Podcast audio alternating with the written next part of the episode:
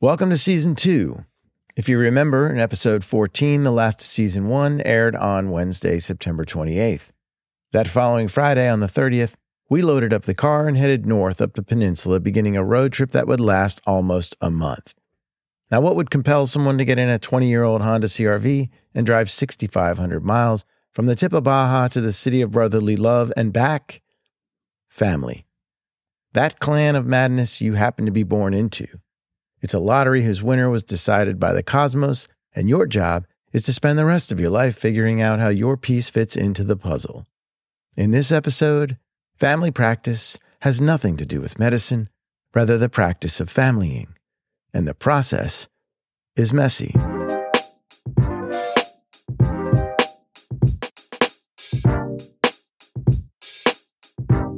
It's only fitting that the journey to begin season two starts with a road trip 3,176 miles from our door in Baja to Little Rock, Arkansas, Annapolis, Maryland, and then to Philadelphia. On this particular trip, we stopped first to remember and celebrate my wife's sister, who unexpectedly passed away in May. We rented a small cabin on Arkansas's Red River and gathered to scatter Michelle's ashes where her mom and dad's ashes were scattered a few years back. Afterwards, we drove to Annapolis, Maryland for the sailboat show, where every year Mel sells her jewelry and we get a chance to reconnect with our sailing life. Then it was up to Philly for a surprise birthday party celebrating my mother's 90th birthday. 32,851 days. That's how long she's had to figure out how her piece fits. During that time, she raised five relatively well adjusted kids. As the youngest, I'm gazing up the ladder. And I don't know about your family, but as we've grown older, instead of getting closer, we've drifted apart. Now, maybe it has as much to do with our physical location as it does our ideologies and personalities. Each of us lives in a different state. And when we do gather, things are civil, but rarely are they warm and fuzzy. There's some walking on eggshells and changing of subjects, but I think that's normal these days. When we're all together, I do spend a lot of time trying to figure out how it was when we were younger. Were we all so immutable then? And if not, when did it change? What caused the change? Like every family out there, we've got our quirks. We've had decades of pressures from life in all its forms jobs changing, financial pressures, kids growing up and moving through their stages of life. Then you add social and political ideologies, all of that compressing over the last decade. Is there a family out there that doesn't have some sort of dysfunction happening? Personally, I've never encountered that family with the perfect parents who never argued and the brothers and sisters who've never fought. My parents, they divorced when I was 10. My older brothers and sisters were already out of the house or close to it. What I do remember was something pretty close to a constant state of chaos, stress, and arguments about money. As we're driving across the country, and I was making notes about upcoming episodes and deciding on guests, the family get together kept creeping in. As the mileage gap closed, I noticed my stress levels rising. I stopped being able to sleep, constant headaches, and lack of focus. I had a physical reaction, and it's still happening as I work on this episode, a few days away from the party. It's impacted further because I'm working in the only quiet space I can find my mother's dark, damp basement. Now, you may be asking, why the hell do I need to hear about Chris's dysfunctional family? Well, because it's not really about me. I've been having this conversation with several people for the last couple of years who are experiencing the same situation in their families or friend circle. Things have changed, and a lot of people are now estranged from a family member or a close friend. They have strained relations, or they're close to cutting off relations with someone altogether. It got me thinking what gives? How do people who grew up in the same environment with the same parents turn out so differently? Now, I understand that each of us is a unique individual. We process things differently based on our upbringing and how we perceive the events around us. If you look at the clinical psychological breakdown of dysfunctional families, you get pretty specific categories, five of them to be exact. You got number one, the substance abuse family, pretty self explanatory. Number two is the conflict driven family. Again, pretty straightforward. These families are filled with heated arguments, hurtful exchanges, and usually long running feuds. Number three, you got the violent family physical violence, verbal abuse, sexual abuse. We didn't have to deal with that. Number four, the authoritarian family is the my way or highway family. Number five is the emotionally detached family. At the same time, and aside from those categories, we've got the social, political, and cultural triggers that have come up and are making things worse. In her new book, Now What? How to Move Forward When We're Divided, co author Sarah Stewart Holland says her studies have found that a lot of people are still really hurt and suffering from some of the fallout in their relationships over COVID. And as they start to come back together, that pain is right there on the surface from the last argument or heated exchange. You see, it's a lot like having coffee with that friend you haven't seen in a couple years. Once you sit down across the table, you pick up exactly where you left off, and it doesn't feel like a day has passed since the last time you saw each other. Well, it's the same with the negative stuff. And in episode 7, you might remember Rise and Shine, I talked about how our brains are wired to attach to negative events. So if the last time you saw that sibling, you had a fight or an argument, it'll be the first thing that comes to mind when you see him again. If you go back in time and move forward through historically polarizing events, we can attach the recent fallout to a series of events that basically starts with Trump's election in 2016, then the pandemic in 2020, the events of January 6th, and the Supreme Court decision reversing Roe v. Wade. If that's not enough to spur division, you toss in the differing opinions on gun violence, inflation, global warming, and immigration, and it becomes the perfect storm of division. At this point, it's as if we're no longer speaking to or about people. Rather, we're talking at characters, archetypes, or an ideology, and everything feels really personal. But why? Why, after all of these decades, are we all of a sudden unable to handle such divisions without coming to blows or severing relationships? Well, author and professor of psychology Daryl Van Tongeren suggests in his new book, Humble Free Yourself from the Traps of a Narcissistic World, that our cultural fascination with a narcissistic self aggrandizement is a big factor. So let's go back to 2002. The term selfie comes to life. And then, over the past 20 years, the focus that's been put on the idea of self has become unhealthy. The way it's evolved may be doing much more harm than good. We've got endless variations on the concept of self self awareness, self esteem, self control, self compassion, and on and on. Pop culture is infatuated with the sense of self. So, how does this contribute to the divided family relationships?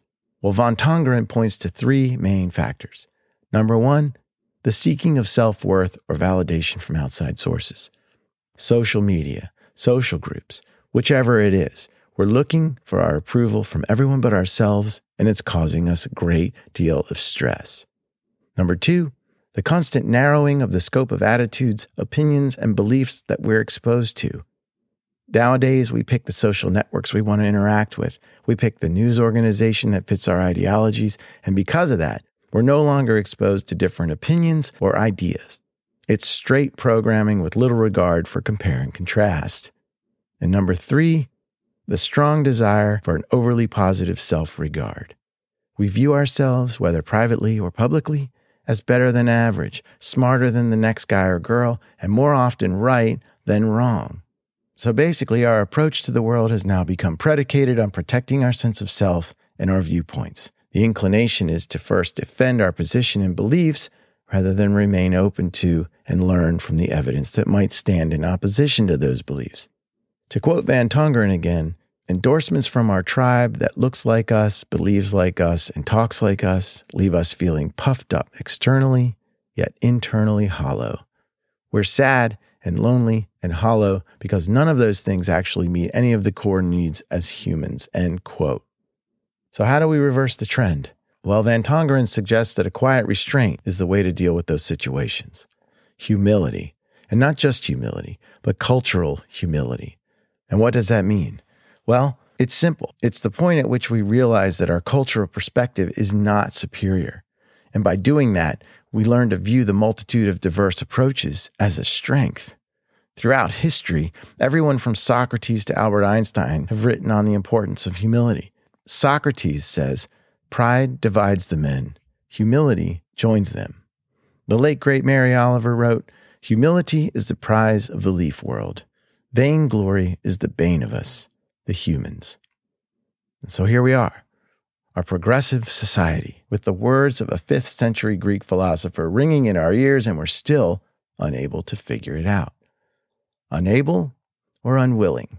As I see it, Having repeated contentious discussions under the guise of hearing one another's viewpoint is counterproductive when neither side has any desire or a conscious ability to alter their position. Oftentimes, we're just thinking about our response to the other person's talking points while they're talking without listening to or even considering what they're saying. I have yet to hear someone say, Wow, what a clearly stated and well supported argument you've made. You've changed my mind. It seems like a war of attrition. And I'll admit it, I'm guilty of all three of Van Tongeren's points myself.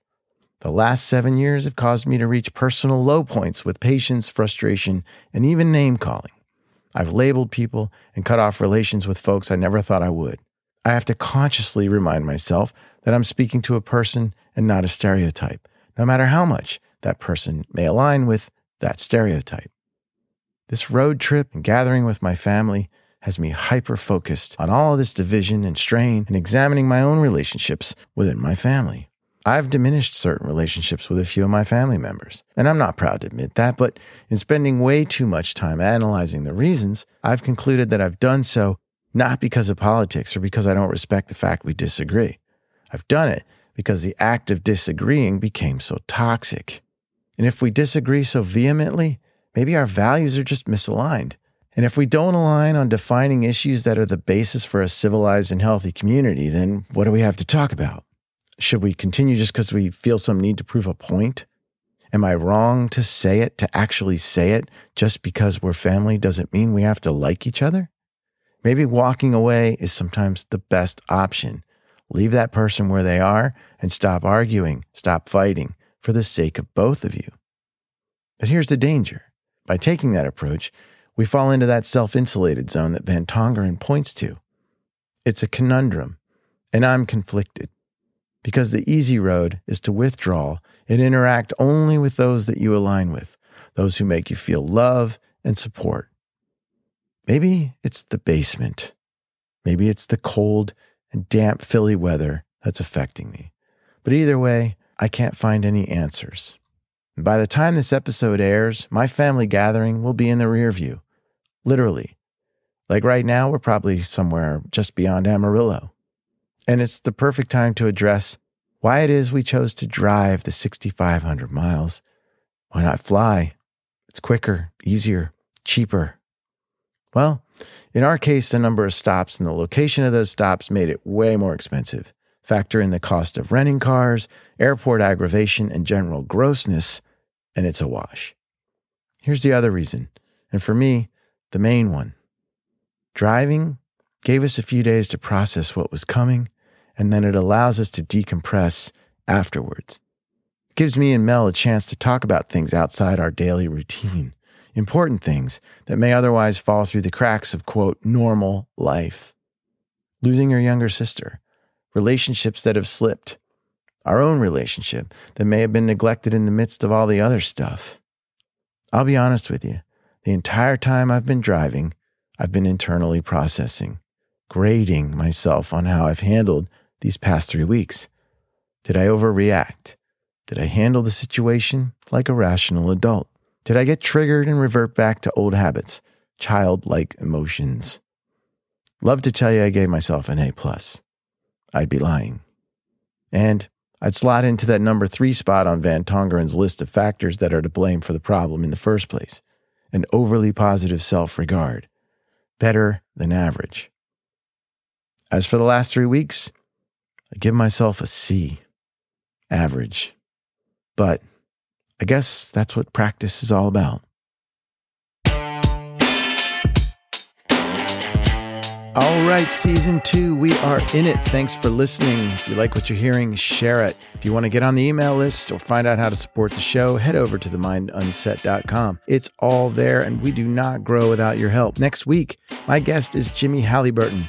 Jimmy is a sitting council member and the executive director of the Boise Bicycle Project. The organization is nationally known for its programs that serve incoming refugees, incarcerated individuals, and families experiencing homelessness. Jimmy is super kind and so concise with his ideas on building and modifying city infrastructures to better accommodate bicycles as solutions to the traffic congestion and rising health issues. We talked about all of the benefits commuting and traveling by bicycles add to our communities. I think the other thing too is it's just it's kind of what you're prioritizing, right? And so if you're prioritizing the urgent over the important, um, you know, you're going to get cities that we see like in America, where they prioritize driving cars um, versus the more important aspects of you know really investing in the positive benefits that a bicycle can create against the negative effects that you know riding in a in a car can take. But if you looked at some of the Dutch cycling, if you looked at other areas around the world like Bogota, Colombia, all of a sudden you start seeing that the businesses are doing better, the people are happier. So it takes that sort of massive